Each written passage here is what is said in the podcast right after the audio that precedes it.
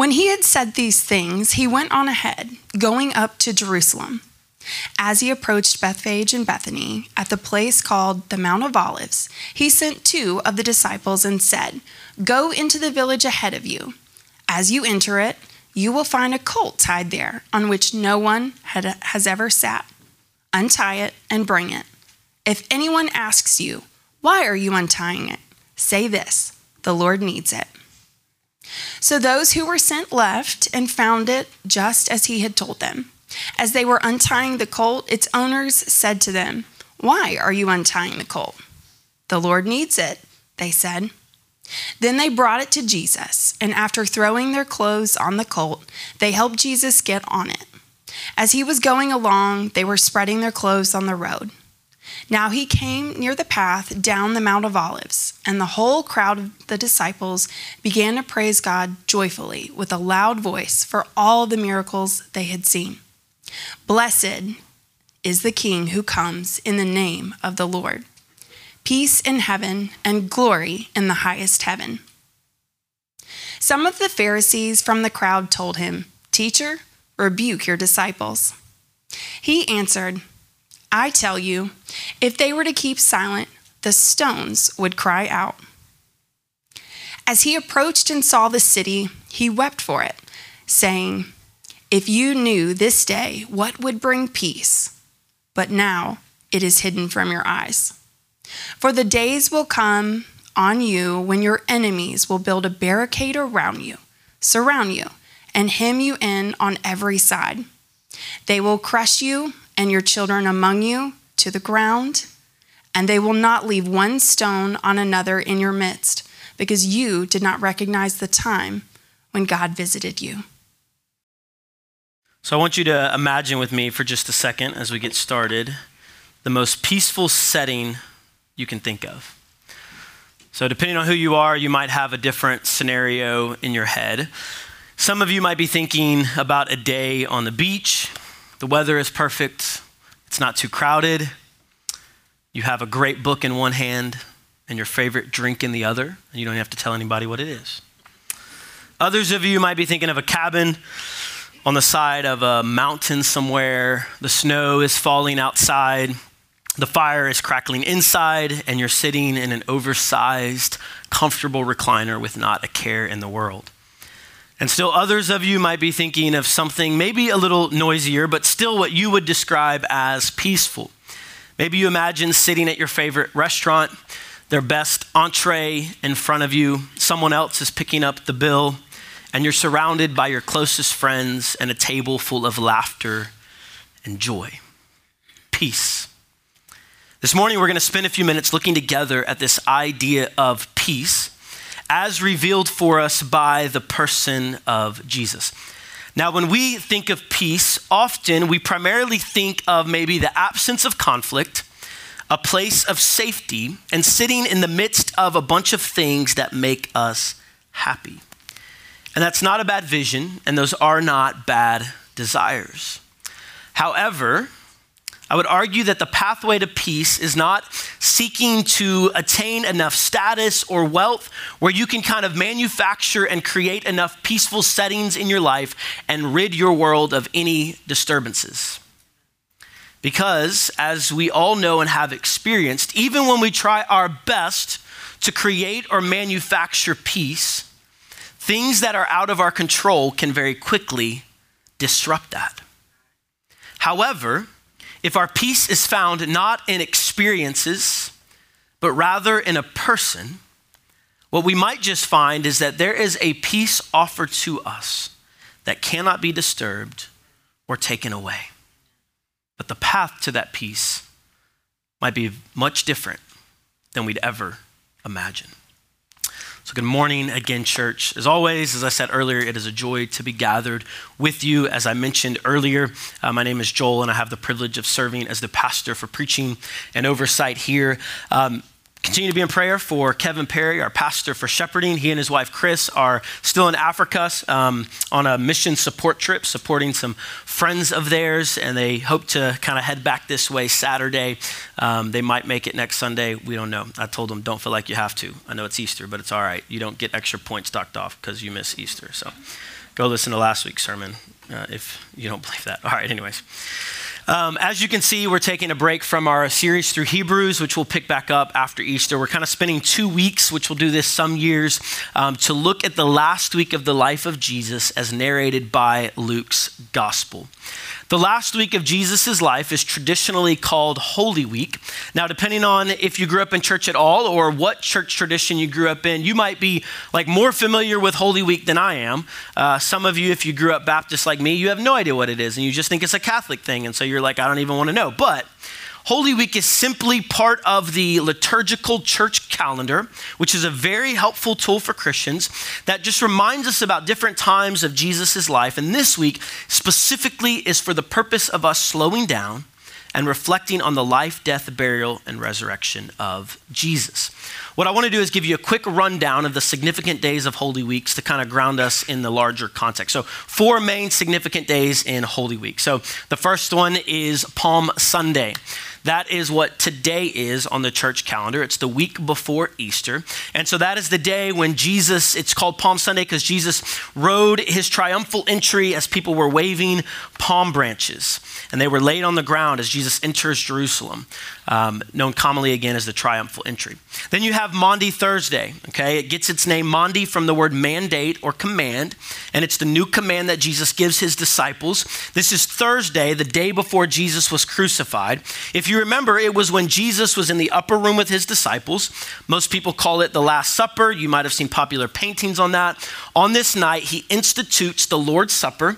He washes the feet of his disciples, and he gives them the new mandate to love one another as he had loved them. It's what we remember every week when we take communion here at New Eden the death and burial, the death and um, burial of Jesus. Then there's Good Friday, which was the day of Jesus' crucifixion, the day that he is placed on a cross to die for the sins of the world. Now, it seems like an oxymoron to call that day good, but when you know it comes on Sunday, it makes sense. Because Sunday is what is traditionally called Easter or Resurrection Sunday. Call it what you want, want. I really don't care. It's the day Jesus got up out of the grave and beat death, hell, and sin. So we're going to celebrate it regardless of how you want to do that. So, in this series, for the first week, we're kind of zooming in at Palm Sunday. And next week, we'll be looking at Resurrection Sunday. I do encourage you, there's plenty of resources online if you want me to direct you to some to kind of spend some time maybe with your family or community group looking at some of the other days. Um, but we're kind of just sandwiched here in between the two. And so, we're calling this two week series Revealed. Um, the idea of this series is the unveiling of Jesus. That's what the eyes open are. Some people have told me it looks like something out of a horror movie. So, if that's what you thought, I'm sorry. I don't know. We didn't spend much time. It's a two week series. So, I didn't put too much thought into it. Their eyes are big and open, and I thought they were pretty, not scary, but whatever. that might say more about y'all than me. So, all right. So, so where we get this name revealed from, though, at the in Luke's gospel, what you'll see in the couple weeks we're in here, especially towards the end, there is this theme, this recurring theme of people who physically see something with their eyes. They're staring something in the face, but they fail to really understand what's going on. And Jesus will even directly tell them that they fail to recognize what is actually in front of them. As you heard read a moment ago, the Pharisees are told that they don't know what brings about actual peace because they failed to recognize the time that God Himself visited them. And so today, in the time we have left, we're going to see how true peace is revealed for us in the person of Christ if we can only recognize what is staring us in the face. So, the first thing about peace we're going to look at is this the promise of peace. The promise of peace. So, to understand peace as defined for us by Jesus, we must first understand a little bit about the world in which Jesus lived. Peace was not a foreign concept, it was actually a very trendy idea for the, the, the, the context in which Jesus lived. The life of Jesus took place in a culture where the Roman Empire was in charge and had experienced relative success. This time is referred to in history as the Pax Romana, which meant the peace of Rome. And Rome experienced, in one sense, an idea of peace. And they, they, they touted and promised this idea of social peace to their citizens at least as long as they fell in line with their promised and their proposed ideals. The issue is that if you study deep enough, this peace was selectively offered, and it came at the expense of many who were enslaved and oppressed and kept under the thumb of those in political power. And even for those who were on the right side of this peace, those that experienced this temporary peace, that was the problem. It was temporary. It only lasted, go study history, for another couple hundred years. This peace was not eternal. So that's the broad social context, but not only that, there's the religious context. There's another institution of the day that promised peace, and that was the religious system. This old covenant Jewish system that had the temple life at its center, it promised that one could have peace with God if enough rules and regulations would just be followed. However, this idea of peace was also selectively offered. It was kept tightly guarded by the religious gatekeepers of the day who determined who was in and who was out and who was kept on the outside and on the fringes. And so just like the social power of the Romans came through political sorry, the social peace of the Romans came through political power, this peace came through a religious power. And again, it would not last. In this exact passage, Jesus actually prophesies the destruction of the temple in just 40 under 40 short years from then. So there's the promise of social peace from Rome, the promise of religious peace from the old covenant temple system and the religious leaders. But if we'll look closely and if we have eyes to see, we'll also see that there was always a promise of real peace from Yahweh, the God of the Bible who promised peace not just to a select few, but to the entire world well before Jesus ever became incarnate and was born. Look back with me to the Old Testament. I'll have it on the screen for you. Zechariah 9, verses 9 through 10. And this is a prophecy about a Yahweh who would bring peace. And it says, Rejoice greatly, daughter Zion. Shout in triumph, daughter Jerusalem. Look, your king is coming to you. He is righteous and victorious, humble and riding on a donkey, on a colt, the foal of a donkey. I will cut off the chariot from Ephraim and the horse from Jerusalem. So, so the chariot from Ephraim, horse from Jerusalem, there's no more need for, for items of war and instruments of war. The bow of war will be removed, and he will proclaim peace to Israel. Wait, no. Peace to the nations. His dominion will extend the borders of Jer- no wait from sea to sea, from the Euphrates River to the ends of the earth. Long ago, there had been a promise of peace that would extend not just for a select few, not for those with military might or who were born into the right family, but rather to the ends of the earth. Not based on social status or ethnicity or class or genealogy. And there were those who had been longing and waiting patiently for this peace to come, especially those who were the outsiders in Rome and the outsiders among the religious elite. Those who had been oppressed and kept on the margins longed for a leader who would come and end war and strife and poverty and division and usher in peace. But what would it look like when it arrived? And how would it unfold? And this is the context in which we find the story of Palm Sunday. These are the cultural pressures that Jesus lived and was born into on purpose, based on the sovereign plan of God. When the right time came, Jesus entered. As N.T. Wright calls it, it was the perfect storm. Our story today takes place at the end of Jesus' ministry.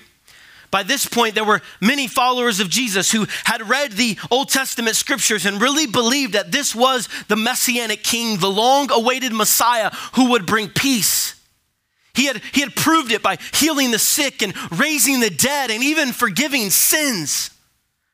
And not only that, people heard and watched as he stood up to those in power protesting against worldly ideas of peace. And I include the religious elite in that worldly understanding, political, religious power, only offered to the select few. Jesus, with his life and with his lips, he protested against that. And so now, as the pressure mounts, no more hiding who Jesus is. The tension begins to rise, and Jesus begins his descent toward Jerusalem. Now, we don't know if the crowds fully understood. Probably some did, and probably some didn't. But they knew something was up. But Jesus knew what he was headed toward not peace, but a conflict. And a conflict that was greater than anything the world had ever known. We saw first the promise of peace, and now we see the path of peace. Culturally, during this time, when a warrior king would conquer a city, that king would then ride into the city with a huge procession. No expense would be spared. The red carpet would be rolled out. The bands would play, the dancers would dance, and people would line the street. The king's subjects, both old and new, would line the pathway and begin to cheer and chant. Probably some out of joy and some out of fear because they didn't want to be squashed too. And they would give honor and allegiance to the king. This was the expectation.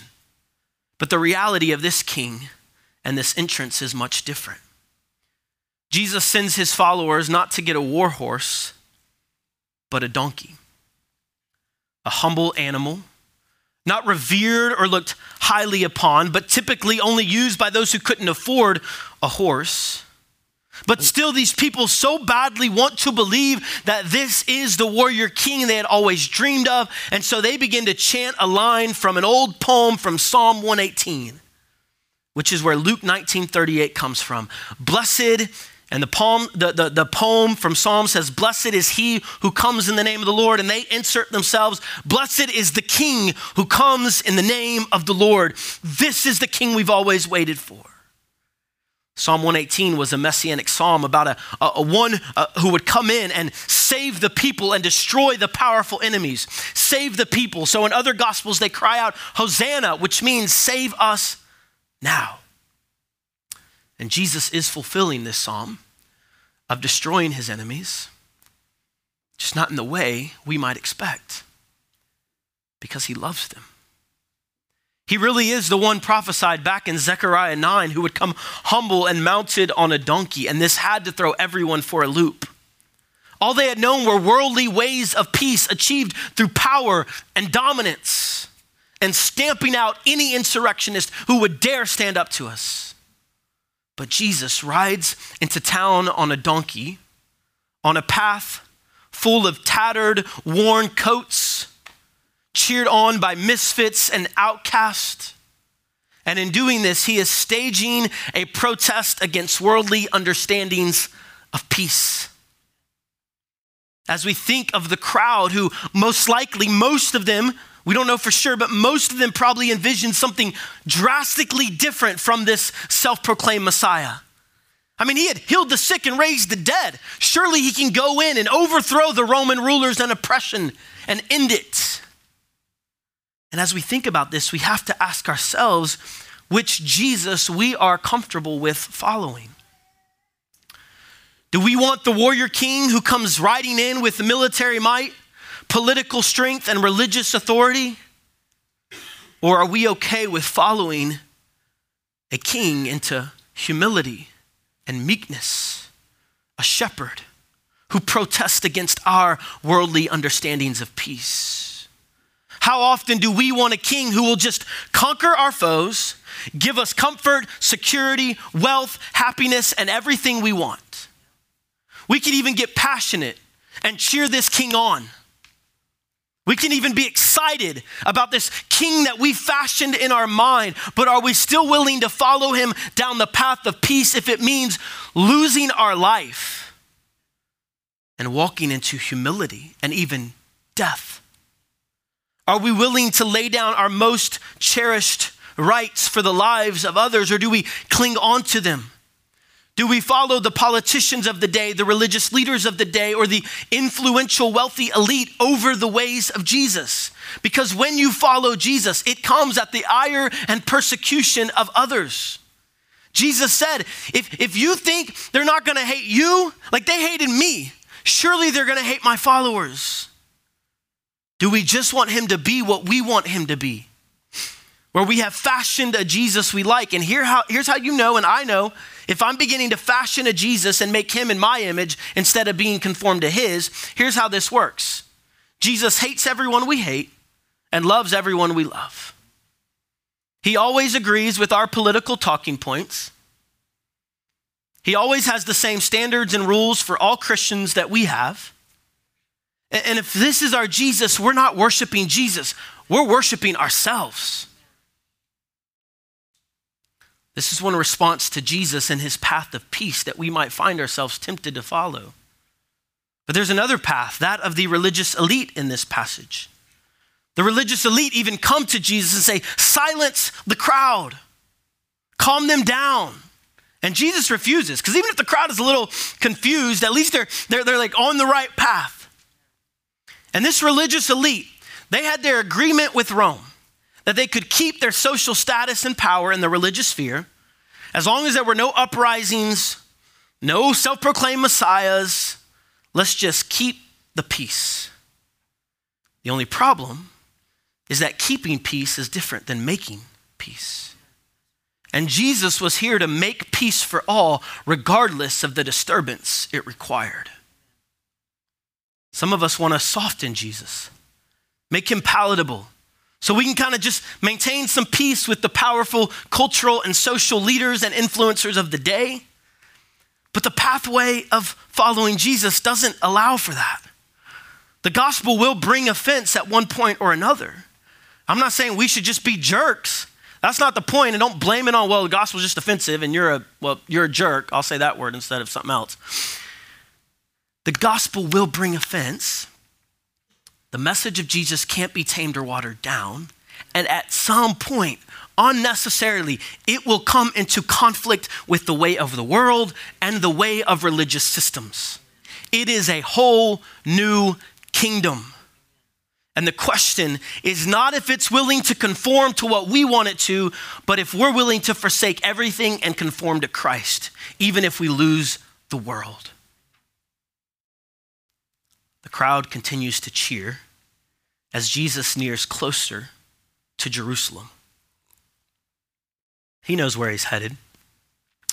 As Jesus rides on the back of the donkey and he comes over the ridge, he can see in the distance the city of Jerusalem, what represented the center of religious life for his people, the chosen ones through whom God wanted to bless the world.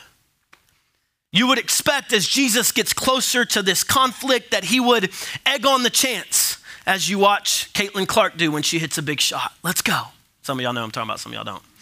Y'all need to watch more women's basketball. Can I get an amen? All right, we got one. You would expect him to egg on the chants, maybe gain some momentum as he heads toward the city. But for those in the crowd who took a long enough break from the frenzy and the chants to notice, if they looked close at Jesus, they would have seen a shocking scene. Instead of his head held high in pride and confidence, our text tells us that Jesus begins to weep. In the Greek, this is not just a few tears kind of that roll down his face. This is a violent sobbing, emotionally overwhelmed, filled, filled with grief and sadness because he knows that he has been rejected by his own. This is Yahweh, God in flesh, Emmanuel, God with us, Jesus, the creator of the world, weeps. And he's not sad for his own sake, but for theirs. He knows what is to come and it grieves him he says, Jerusalem, I would have loved to have gathered you, but you would not. If only you knew what would bring peace. But you're not recognizing the time when God Himself visited you. You're missing what's staring you in the face. And I hate it because God is not willing that any should perish. And Jesus, sadly, prophetically predicts what would come true in about 40 short years the temple would be destroyed and the peace that they were trying so hard to juggle and maintain. And that's why they reject Jesus. In other passages, if you don't get rid of Jesus, they're going to come take away your place and your nation. And we can't lose that. We got to maintain that. And in trying to keep their own earthly kingdom, they missed out on the kingdom of God. And in the end, they lost both. When we try to gain the world, we lose our soul, and you lose the world too. As C.S. Lewis said, aim at heaven, and you will get earth thrown in. Aim at earth, and you will get neither. Jesus sobs because he knows that real, lasting, eternal peace is not found in a revolution, but in the revelation of God as revealed in the man Christ Jesus. And to those who reject him, he says some of the saddest words Would you have known what brought peace? You did not recognize the time when God visited you. They wanted a religious and political leader, and what they missed was that God in flesh was in their midst, visiting them and offering true and ultimate peace. But they did not have eyes to see. And this is the last thing we'll see. We saw the promise of peace, the pathway of peace, and now we see the person of peace. See, peace is not ultimately found in creating tranquil scenes for ourselves Peace is ultimately found in a person. But peace does not come without division first. Hope does not come without loss. Joy does not come without grief. Life does not come without death. And Easter does not happen without Good Friday. Jesus knew that peace for the world would require conflict for him require him to go into the greatest battle ever fought against sin and the enemy, and he would have to crawl up on a cross and die for the sins of the world. Because the ultimate peace that we all need, though we there's nothing wrong with desiring peace in the here and now, but the ultimate peace we need is not to either be freed from our oppressors or to join sides with them and overthrow our enemies. The ultimate peace we need is peace with God. And our sin has kept us from that. Not only has it affected us as individuals, it's infected the entire cosmos. Like the world is groaning to be restored because it is broken. Wars, divisions, school shootings, and death, and sickness, and pain. But Jesus did not stay distant from that. He came to deal with the ultimate problem, and that is the story of Good Friday. He is beaten and mocked, stripped naked and made ashamed, a crown of thorns shoved into his head. And anyone watching would have thought of this scene as bringing anything but peace. Where was the army? Where were the soldiers? Who's going to overthrow the Roman rule? We, we thought he was the one. Who's going to usher in peace? And the revolution seems to be an utter failure as he gasps for breath on the cross. He cries out, asking his father, My God, my God, why? Why have you forsaken me? But he was willing to enter into that division from his own father so that we might be brought into peace and union with God. He eventually takes his last breath, and he is placed in a borrowed tomb to rot. On Holy Saturday, he lays silent in the grave, resting on the Sabbath, just as God did in the original creation, as Jesus is bringing a new creation, and he lays in a rock hewn out of the earth. But on resurrection morning, the stones begin to cry out and the earth opens up and gives way to the Son of God, and the peace bringer walks out of the tomb alive. And it is through his death that he brings life. It is through his grief that he offers joy. It is through his sacrifice that he offers healing. It is through his division that he offers peace. And this is the story of the person of peace. It's about the life, death, burial, and resurrection of Jesus. It's what we hinge everything on. It's what Christians commonly call the gospel or the good news, because that's what it is. And this is the invitation to you because of the work of Christ, no matter what family you were born into, no matter what you've done, no matter your marital status, no matter your income level, the invitation is to come find peace at the table of Jesus. He is the peace that we're longing for when we try to fill the void with things of this age. It is offered in Christ. He is where true peace is found. So, wherever you find yourselves today, maybe you identify with the crowds or the Pharisees, however, you've responded to Jesus in the past,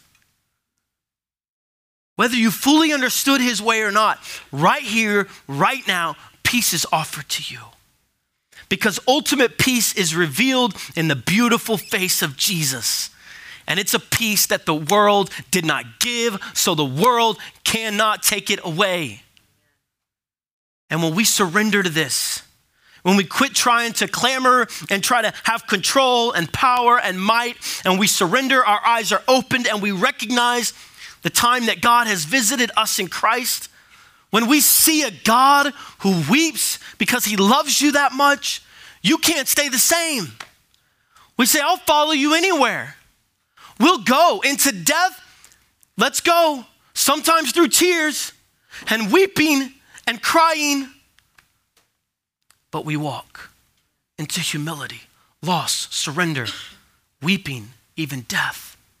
Because we know that joy, life, and peace await on the other side. And you know the proof of that? It's Easter morning. The resurrection of Jesus is what's called the first fruits. That means there's more to come. There will be actual, real peace when Jesus returns like, like tangible, like you can chill by the fire and the snow falling outside. Whatever is for you, He's preparing a place for you. Well, whatever it is, like that's real, that's coming. But then the big thing about it is that Jesus, the blazing glory of Christ, will be at the center of it all. There will be no more need for sun because the glory of Christ is brighter than any earthly sun. School shootings will end, wars will cease. Guns will be turned to garden tools. Instruments of death will be transformed to instruments of life. Death will turn to life, ashes will turn to beauty. And tears, crying, prejudice, poverty, despair, racism, all of it will be eradicated and cast outside the kingdom of shalom, the kingdom of peace. All because of a humble king who lived, died, buried, and was rose again. And so, in the here and now, we want to see kingdom come burst forth into the presence and give a snapshot, a picture, an appetizer, a foretaste of the feast that has come. That's why we gather on Sundays, church, because Jesus got out of the grave and we're going to celebrate forever and it's going to be vibrant and life giving. This is just a picture, a foretaste. Our lives are the protest to the world, showing where true peace can be found. A peace that passes worldly understanding, that says it doesn't make sense. And we point them to Jesus and say, You're right, it doesn't. But for God. Our hope is not in money, fame, political, religious power, might, but rather in a crucified and risen Messiah.